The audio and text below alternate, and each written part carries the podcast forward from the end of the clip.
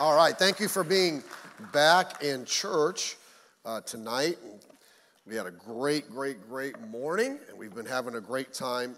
and I'm looking forward to uh, for Friend Day and all the different things we'll do for um, for the fall program. And so, thank you for scaring people this morning with some of your costumes. Where's Raul, brother?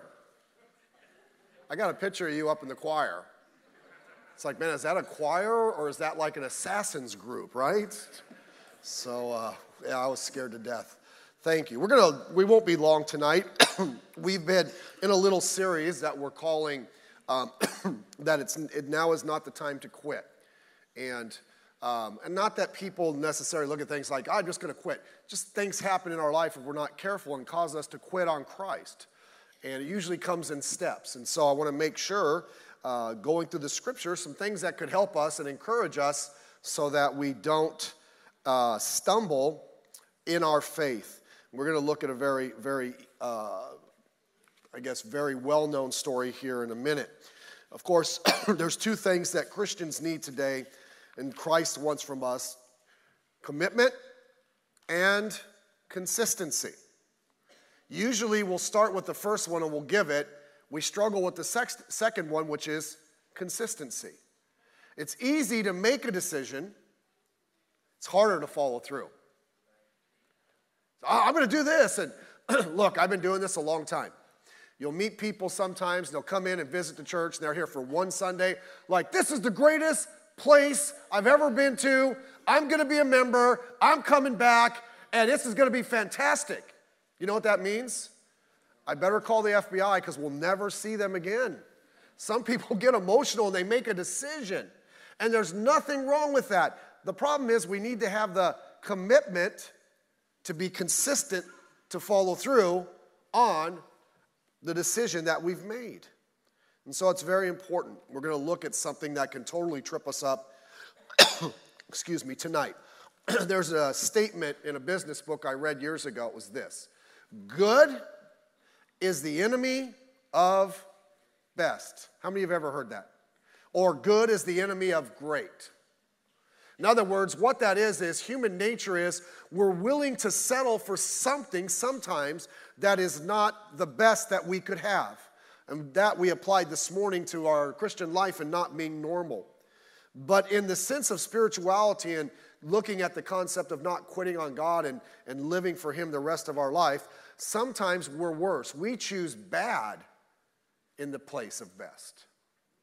I'll never understand that. Because when we choose that which is in nature bad, the consequences can only be bad. And if consequences are bad, life will be bad. And so we're going to look a little bit of that. We can get sidetracked and settle for an attitude or an action that is destructive and that will stop us from doing something that is productive. If you like sports, and today is a sports theme, so we'll go with this.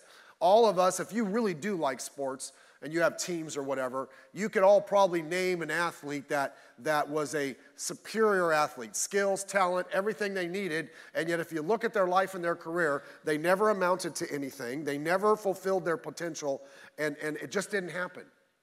And it had nothing to do with, with the talent that, that, that they had. It had everything to do with the things they chose to do instead of focusing on the thing that they should do. They like to party. They don't like to, they don't like to work out.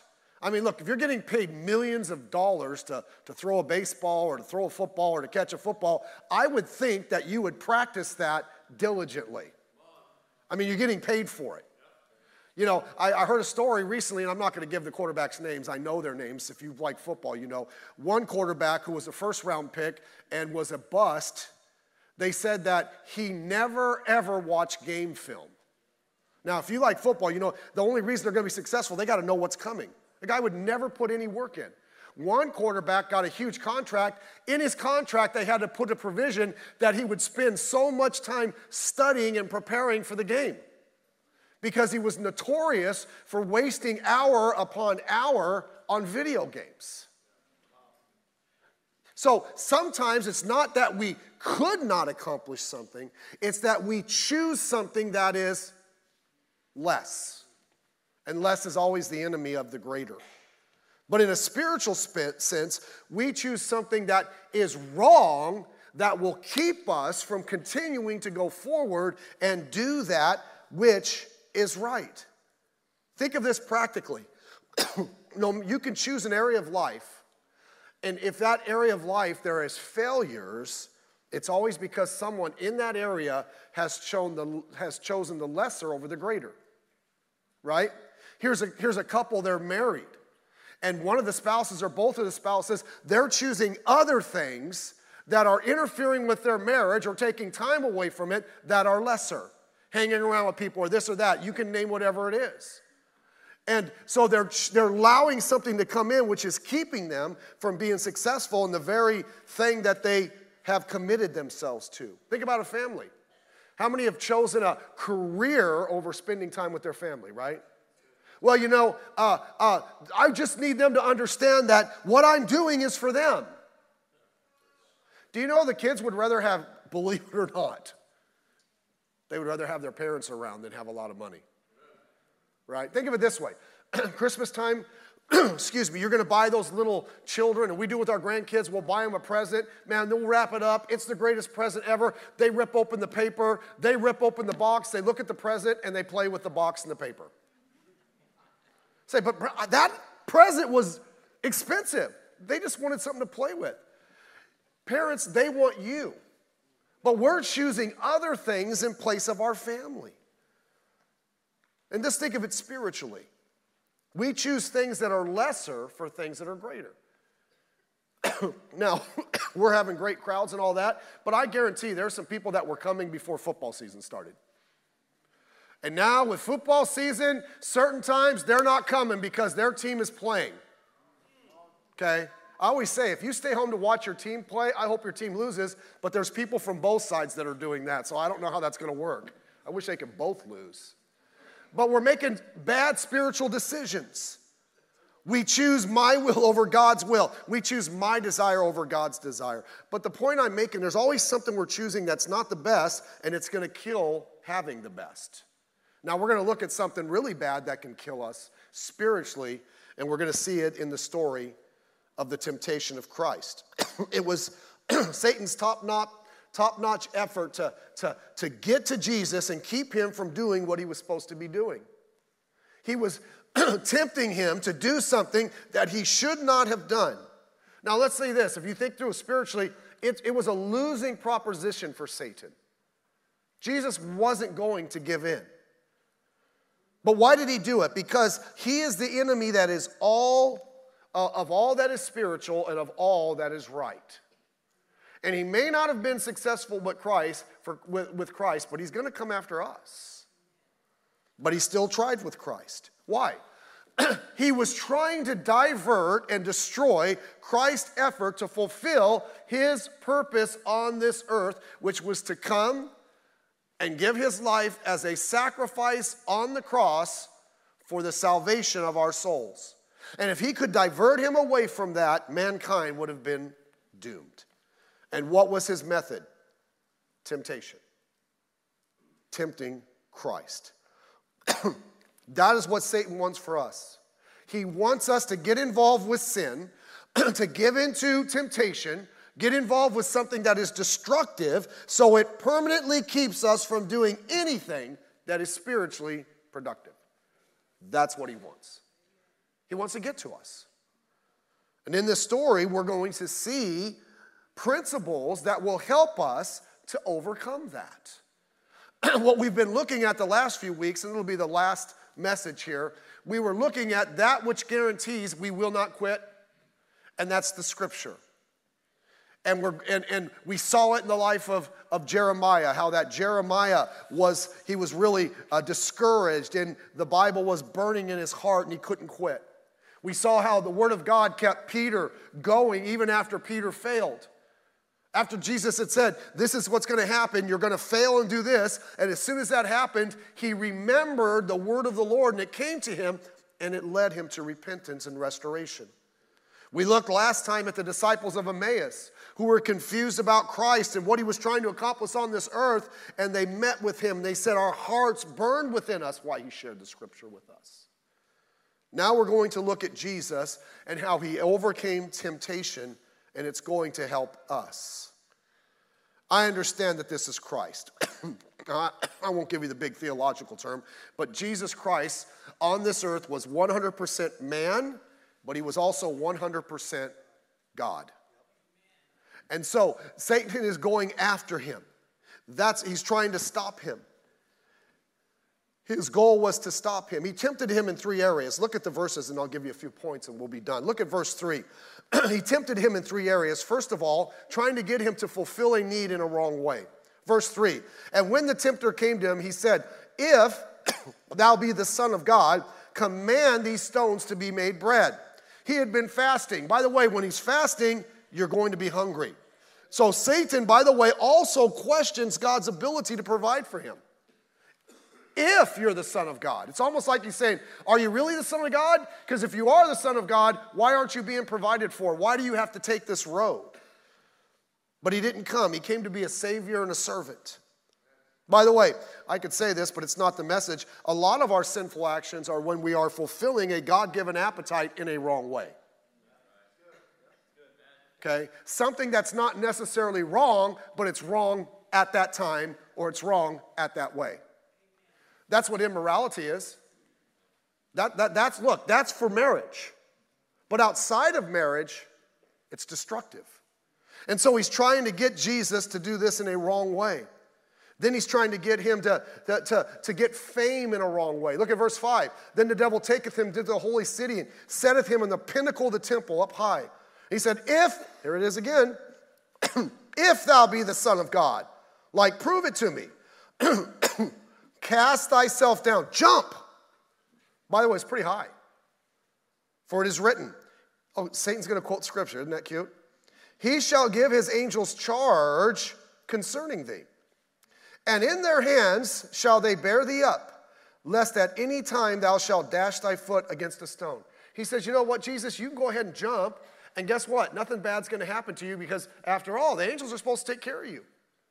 Now, now, you know, it's Satan, so he forgot a very key phrase in there. In all thy ways. In other words, as long as Jesus was fulfilling God's will and following the exact path at the exact time that God told him to, he would be fine. And Satan's trying to take him outside of that path. And it didn't work. Then, then he talks about his future in a wrong way. Look at verse 8. this one really has a lot of audacity to it. And again, the devil taketh him up to exceeding high mountain and showeth him all the kingdoms of the world and the glory of them. and he said, All these things will I give thee, if thou wilt fall down and worship me. He said, Look, Jesus, you see this world and everything in it?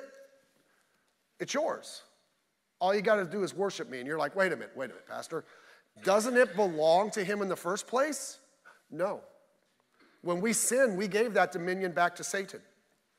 That day is coming when it's his again. But he's like, This is your shortcut. You don't have to go to the cross. I'll give it to you right now. And you can be the God of this world. My question is how could he be the God of this world if he would have bowed down to Satan? So he's trying to tempt him, but it didn't work. Like with Christ, Satan's plan is to do anything he can to keep you and I from doing God's will. And if we give into temptation, we're going to sin. And if we sin, that is tearing away at the fabric of God's will for our life. That's what Satan is trying to do. Of course, if you're here tonight and you're saved, his first plan was for you not to get saved. But if you got saved, guess what? That's out the door. Now he doesn't want you to be effective. we talked about trying to get the gospel out today and, and taking over this city for Christ and having them know that doesn't happen if we're not following God's will. That doesn't happen if we're giving into temptation. And he knows that. God tells us about temptation that we can overcome it. He told us in 1 Corinthians 10 13, God is faithful who will not suffer you to be tempted above your able. And let me just say this uh, being tempted is not a sign of spiritual weakness. Sometimes Satan throws that at us. Just by the very fact that we're tempted, we're wrong. Well, let's read verse 1 of Matthew chapter 4. it said, Then was Jesus led up of the what? Spirit to be tempted of the devil. You see that? This wasn't some haphazard thing. Jesus was being led by the Spirit, and as he was led by the Spirit, temptation came. Because temptation is just there. And so it's not a sign of spiritual weakness, and we'll get back to that in a minute. So here's the point How did Jesus get over the temptation? Look at three verses. I said, Look at three verses. I went to public school, so I'm confused. Verse 4. How did Jesus respond? Verse 4. But he answered and said, What are those three words? It is written Man shall not live by bread alone, but by every word that proceedeth out of the mouth of God. It wasn't at that particular time about his physical needs. Verse 7 Jesus said, said unto him, What are those three words? It is written again. He said, Look, I quoted the Bible the first time. I want you to understand I'm quoting the Bible again. Thou shalt not tempt the Lord thy God. That's what he would have been doing by jumping off the pinnacle of the temple. Verse 10 Then Jesus, then saith Jesus unto him, Get thee hence, Satan. What he's saying is, Okay, okay, I've had enough of this. You had three shots. We're done with it. So after we're done with this, you can just move on. For, what's those next three words? It is written, Thou shalt worship the Lord thy God, and him only shalt thou, shalt thou serve. He responded with scripture to answer every single temptation. It's not because we stand up and yell and scream at Satan. I want you understand that. There are some that think we have dominion over Satan, and, and you know, I can do. We had a group years ago when we were at Cambodian Baptist Church. We were renting the facility at First Friends, and there was this super spiritual, they thought, uh, a, a group that came in. What they would do, a group of them would come into a church they were coming into the, they were Cambodians. I don't know if you remember this, Stephen. You may not have been there. they came into the church. They were from a more charismatic type church, and they would try to take over the service. And they'd come in and they'd try to stand up in the middle of service and pray and yell at Satan. And we're like, sit down. It's not your turn to talk. By the way, we didn't let them do that. And they went to the church we met at, who had some Cambodians, and they split that church. But I heard them pray in their service before our service started. Oh, Satan, we control you. Get out of here. Blah, blah. Satan could care less about that. He ain't listening to that. I'm not supposed to pray at Satan. I'm supposed to pray to God. Okay? Satan is powerful, but his power is limited. And we have a greater power than he will ever have. That's God. And God gives us and shows us that power through his word. That's, look, Jesus was far more powerful than he could have just sent him packing at any time. But that's not what he did. He gave him scripture. You can tell me to do this, Satan. Bible says do this. You can try to get me to do that. The Bible says I do this. That is far more effective. so if it worked for Jesus, will it not work for us? Do we not need to understand the scripture? By the way, good, good, good people, I think, good people, Christians who give in to some of this spiritual, who give into some of this sinful stuff, and they'll, they'll try to use the scripture to back up what they're doing. By the way, that has the hiss of Satan behind it.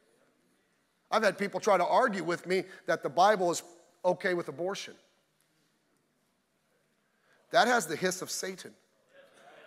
Whenever, you're, whenever someone's trying to push you in a Christian sense to do something that's not in the scriptures, and they try to give you some weak, watered down stuff from the Bible to back it up, that has the hiss of Satan. You want me to give you an example? Pastor, yeah, would you give me an example? Okay, thanks. There's a big church in Atlanta, well known pastor. I don't, want to, I don't even want to give his name. He's now giving into transgenderism he's now giving in to homosexuality. Now, let me give you his argument. Here's what he said You can't just tell people, well, we have to have room in the church for people like that. We do. Now, if they come late, they'll probably get stuck in the balcony, but we have room for them to come and listen. But what he means by room is to let them continue to live the way they want. Now, why does he just pick that sin? What about every other sin? You know, my sin is I like to stab people. But he said Christians want to tell people when they come in with this type of thing in their life that the Bible says that's a sin. And he said that works until someone in your family comes out. He says, and when that happens, we don't want to say that the Bible says that's a sin. In fact, he won't say it anymore. He says, you know why? Because I'm trying to build a circle where everybody can come in just like they are and it doesn't matter. I don't want to draw a line. That's cute. So, okay, can we give you an example? You're raising a child. you tell your child stealing and lying is wrong.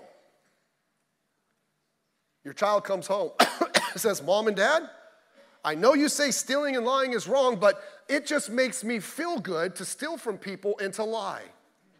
So, according to his philosophy, we build a circle. Okay, you can live at home and do all that, and I won't say a thing. It's not a sin anymore because I don't want to draw a line. That is not only dumb, it's ignorant. And it's about as spiritual as a kick in the head. Okay, the, the Bible is very clear.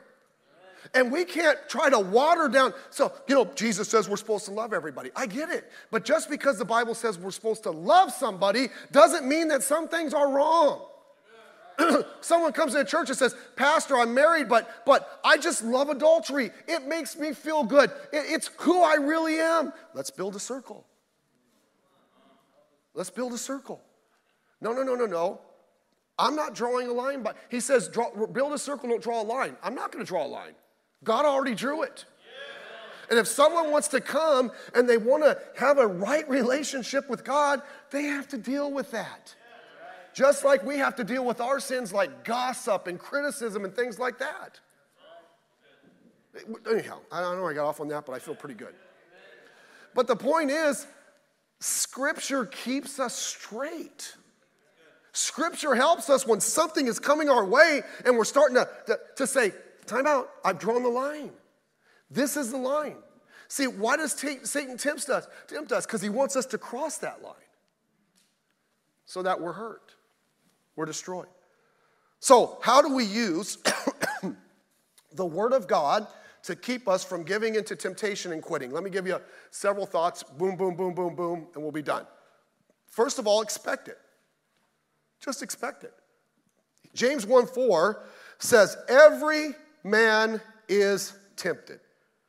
1 Corinthians 10 13, there hath no temptation taken you, but such as is common to man. You're going to face it someday in your life. it may be in a big way, it may be in a small way, but you're going to face temptation. And usually it comes in small things. You be at work and your boss says, Look, I need you to lie for me about this. You're, you're, you're writing a report and the boss says, Don't put that number down, put this number down. Come on. Uh, you know, this is one that a relative comes to you and they're in trouble for something, so they want to get you to lie to help them. They'll put pressure on you. Right? Oh, now, now we're like hoeing too close to the garden. Things like that. At that point, you've got to make a decision. My boss will be mad at me. I'd rather have my boss mad at me than God disappointed in me. Well, my relative, that's my relative. They put themselves, now it's getting really, they put themselves in that predicament. You shouldn't put yourself in that predicament because of what they did. By the way, I'm all, I'm all for helping them. I am all for helping them. But I'm not putting my life on the line. I'm not putting my character on the line to help somebody. If that means I have to do wrong. and I'm just saying, we're all going to face these things. You are. Then next, you need to examine it. verse uh, 14, the verse we just quoted in James chapter 1, verse 14 says, Every man is tempted when he is drawn away of his own lust and enticed. In other words, we not only know that we will be tempted, the Bible tells us how we will be tempted lust. I know we've already we've done this before. We think of lust, we think of one thing. The word simply means desire. So, you being in sinful flesh, there are certain things that are wrong that your flesh will be drawn to. And in some people, in some areas, it's stronger than other areas, right? Sometimes you grew up and maybe there was something you were involved with before that other people weren't. And so you would probably be more tempted in that area. You would have more of a, of a sinful desire, if I may, to kind of maybe step out of line in that area than someone else would. Can I just tell you something Satan knows? That's what he's, he's coming after you. And I've given the illustration, I'm not going to go through it again, but you know, if you're a fisherman or a hunter or whatever it is, you you, you decide on the bait based on what you're going after. Because certain, certain uh, uh, animals are attracted to certain things. And so you're going to use that, which what they would want. Satan's going to do that. So look, it should not be a surprise what Satan's going to come after you for. You know it. Now, certain things are common to all men, right? But certain things are stronger for you, and you're keyed into that. That's where you need to be very careful. Examine it. Letter, uh, next, ease it. ease it. In verse 2 of Matthew chapter 4, it says this Here's Jesus. He was led of the Spirit, but look where, and, and by the way, this was all planned of God, okay? And when he had fasted 40 days and 40 nights, I always think of this phrase, and I'm like, you think? He was afterward a hungered. Okay, he hadn't eaten in 40 days. I get it. You think he was hungry? Man, I'm starving after 40 minutes. Okay, it's like, it's like, man, you know, what is it when you come home and you haven't eaten all day and it's like, it's like you're hangry. How many know what I'm talking about, okay? Hunger, anger together, hangry. Okay, I get all that. But the point is, now this was Jesus, okay? We're not Jesus. But the point I'm making about easing it, don't allow yourself to get in a, a situation of weakness where the, where the temptation ends up being stronger. Now, this wasn't the plan of Christ, and He's Christ. I'm not Christ. I mean, if I haven't eaten, if I didn't eat in four days, I'm probably going to eat. Okay? So if I'm trying not to eat, I'm going to uh, eat when I shouldn't. You're going to just make sure you're eating. How do you protect a marriage from immorality? Have a strong marriage. Commercial number 12. Come to the married couples retreat. That'd be great for all of you. Okay, now back. A strong walk with God will protect us from discouragement and defeat. Pastor, I'm just struggling in my Christian life and I'm discouraged about things. How's your walk with God? Well, you know, I know I don't spend time with Him like I should. Start right there. Get back in the Word of God. A strong standard will protect, protect us from sinning. And I know churches like ours, that you guys have standards. Look, standards are we take a biblical truth, Based on that truth, we say, This is the conviction. This is what the truth says I should do or shouldn't do. And the standard says, This is what I'm going to do to make sure I live my conviction. Okay? Okay, how many of you have an alarm at your house? Okay, how many of you willing to share the code? No. You have an alarm. Why do you have an alarm in your house? It's a level of protection. Why don't we have a level of protection to keep us from sinning? I've said it before. You know, the, you know the little joke, lead me not into temptation, I can find it myself. Ha ha ha. Most people, that's how they live. They put themselves in the eye of temptation and they wonder why they can't make it because God didn't put you there, so now you're not on solid ground. If you're just living your life and doing the right thing, every temptation that comes your way, you can, you can beat. But when you stray from God's way and you put yourself in a situation God never wanted you to be in, you're going to stray. Hope you understand that. A strong schedule protects me from an abundance of freedom. You're just running around all the time, doing your own thing. You don't care what anybody says. You're going to get yourself in trouble. A strong family protects from wayward children. You know, why are my children bitter against me? You know, we, I don't know. Did you not spend any, are you not spending time with them? You know, just having the right family. And a strong forgiveness will protect us from bitterness. We get upset with things and we, we harbor it, we hold on to it, we wonder why we're bitter, and then we're open to Satan's attacks, right? When I say ease it, be careful we don't put ourselves in a bad situation. That's what it means when First Peter says, Be sober, be vigilant, because your adversary, the devil, as a roaring lion, walketh about seeking whom you may devour. When you are weak in an area where you should be strong, Satan says, Got him. This is the one I'm going after because he's in that weak position. So ease it up. Next, evade it. You know the easiest temptations to overcome? The ones we don't face. If you don't face it, you're not going to have to deal with it. Avoid it. That's what I'm trying to say. I mentioned, I, I don't know if I ever mentioned, but you know, we were on vacation years ago, and on the phone I had the uh, GPS. We were going from Santa Cruz to Santa Clara. There was a little free highway. It's like a two-laner, and um, it, it, part of it goes to a mountain. And it's really tight in there. And there was an accident through the hill part, and it started to slow down. So I was that time I was using a, a, an app called Waze. How many of you know Waze? Waze factors in what's going on and tries to help you. And I'm and I'm, I'm over here driving. Things are really slowing down, and Waze said, "Get off." Now it wasn't a city; it was hills right? You get off, I'm gonna be on some little one lane highway driving through the hills. I trusted it. I got off, and about 10 minutes later, after driving through a bunch of hills and all that trees and all that, it brought me right back to the highway, and I'm not kidding you. I got back on the highway, and about 100 feet that way, I could see the accident that had stopped the freeway. And I pulled right in front of it, and there was zero traffic in front of me. You know what it did? It said, hey, there's the problem here. You want to wait here for an hour and a half in traffic, or would you like to avoid it? See, what we do is we're not avoiding temptation. That's what we should do. We should find out what we sh- how to stay away from it in the first place. You do that through prayer. Matthew chapter 6, 13 says, And lead us not into temptation, but deliver us from evil. That's something we should be praying every day. Lord, keep me from evil. Keep me from temptation. Lord, I know that if I'm living for you and you bring it my way, that I can overcome it. But you know what, Lord? I'd just rather not face it in the first place.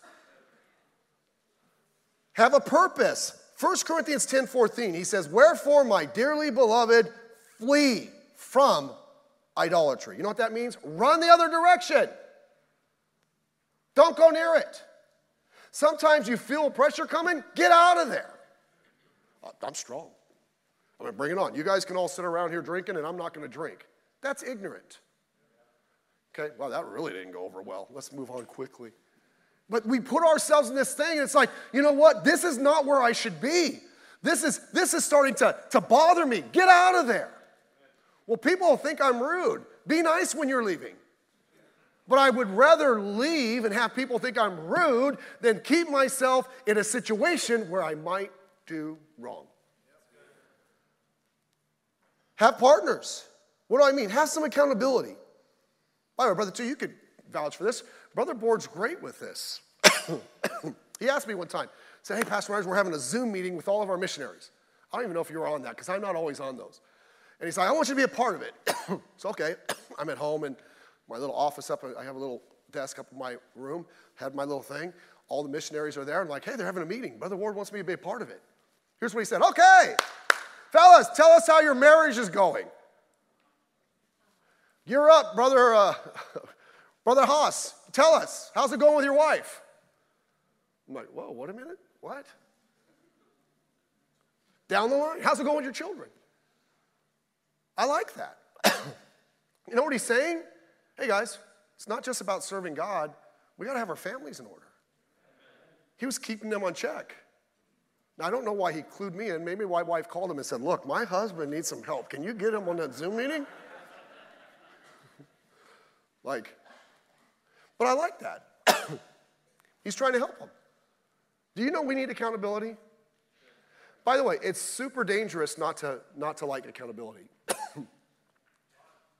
you're married, you have a family, you're single, to be honest with you. Um, you, you, someone ought to know where you are at all times. Amen. I'm a man. Thanks for identifying yourself, but we're not that kind of church. We don't have gender reveals for people over not, not born, okay? No one tells me what to do. No one checks on me. You're not a man. You, you, you're, you're, I'm not saying you're not a man, okay?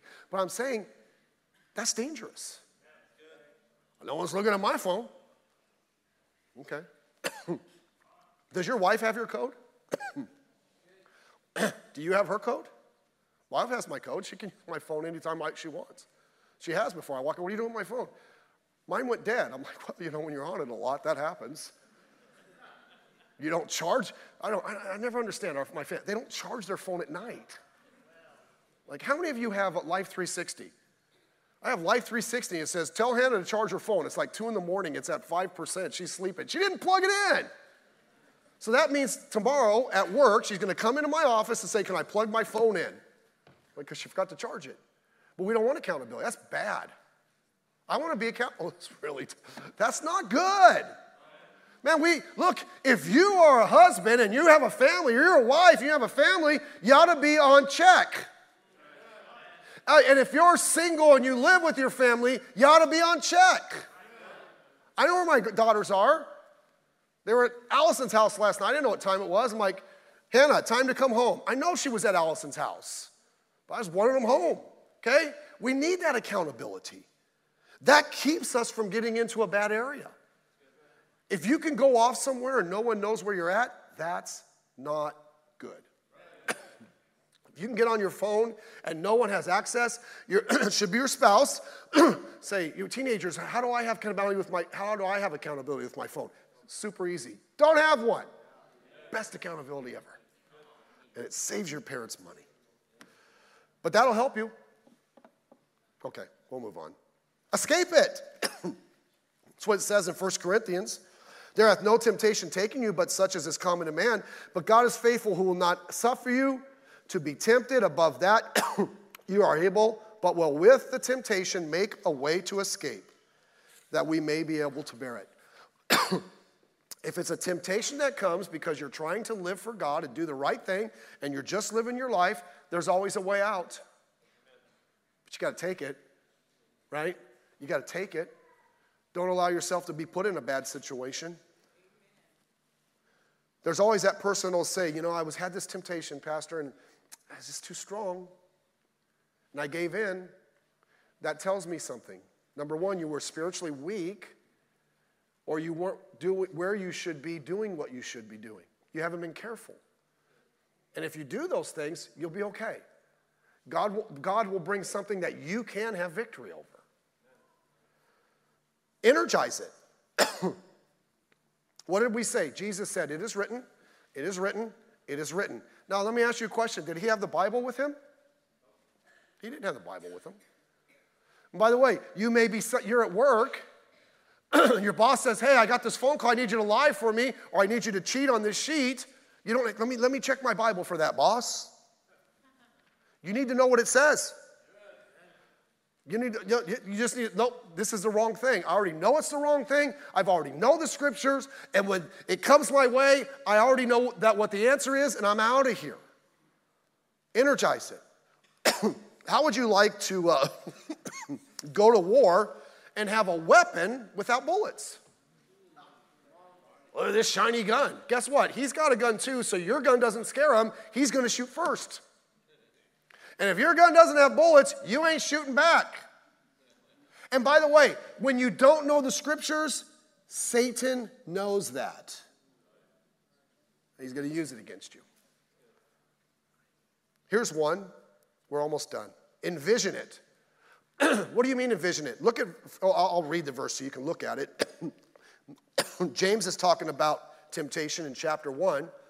And at the end of it, he says, Then when lust hath conceived. In other words, you, Satan uses your desires against you and you give into it. Lust hath conceived. When you give into it, it conceives and it brings forth fruit. So the temptation's there, you've given into it. Here's what happens it brings forth sin. And sin, when it is finished, bringeth forth death. Don't see the pleasure or the potential benefits of the, of the moment.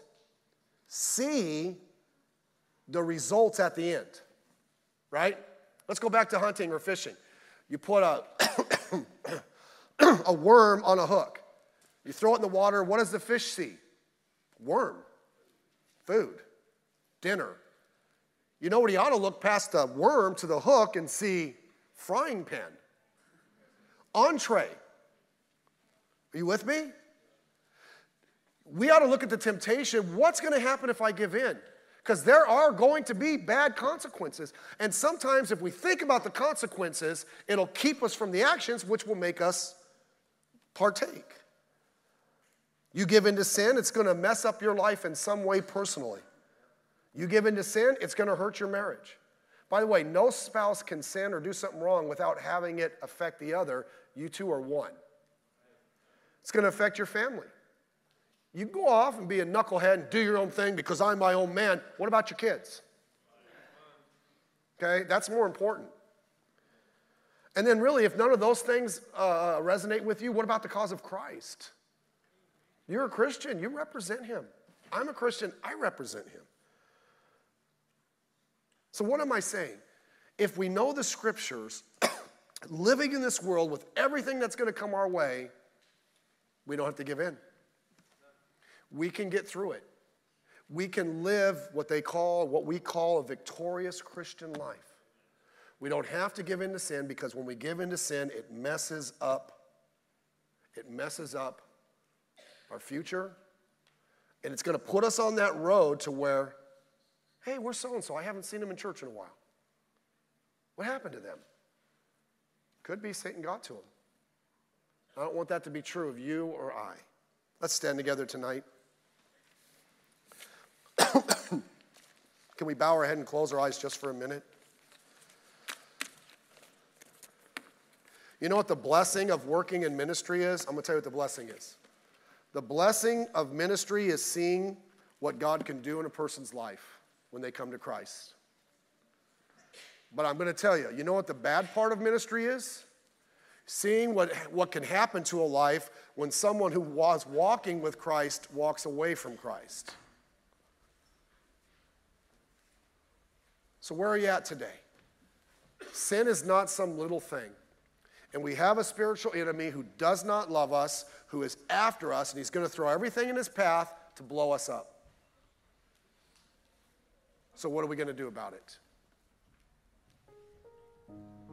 If we know the scriptures, Satan's chances of getting to us are not very strong. That's why I admonish you get into the Word of God, know what God is telling us. You say, Pastor, what about me? I've, there's times I've given in. I'm, I'm, I'm, I have some results of giving into temptation that, that, that I'm still dealing with. Get on the right path. Get back to it. Sometimes Satan gets us to give in, and once we give in, he says, Why do you even try? Just keep going down that road. No, get off that road. You ever go somewhere and you've taken a wrong turn? You don't just say, Oh, well, I took the wrong turn. I guess I won't make my destination. You get back on track. Let's not fall to the enemy. Piano's gonna play. God spoke to you at all tonight. Why don't you come? Why don't you come? The protection we need is in the Word of God.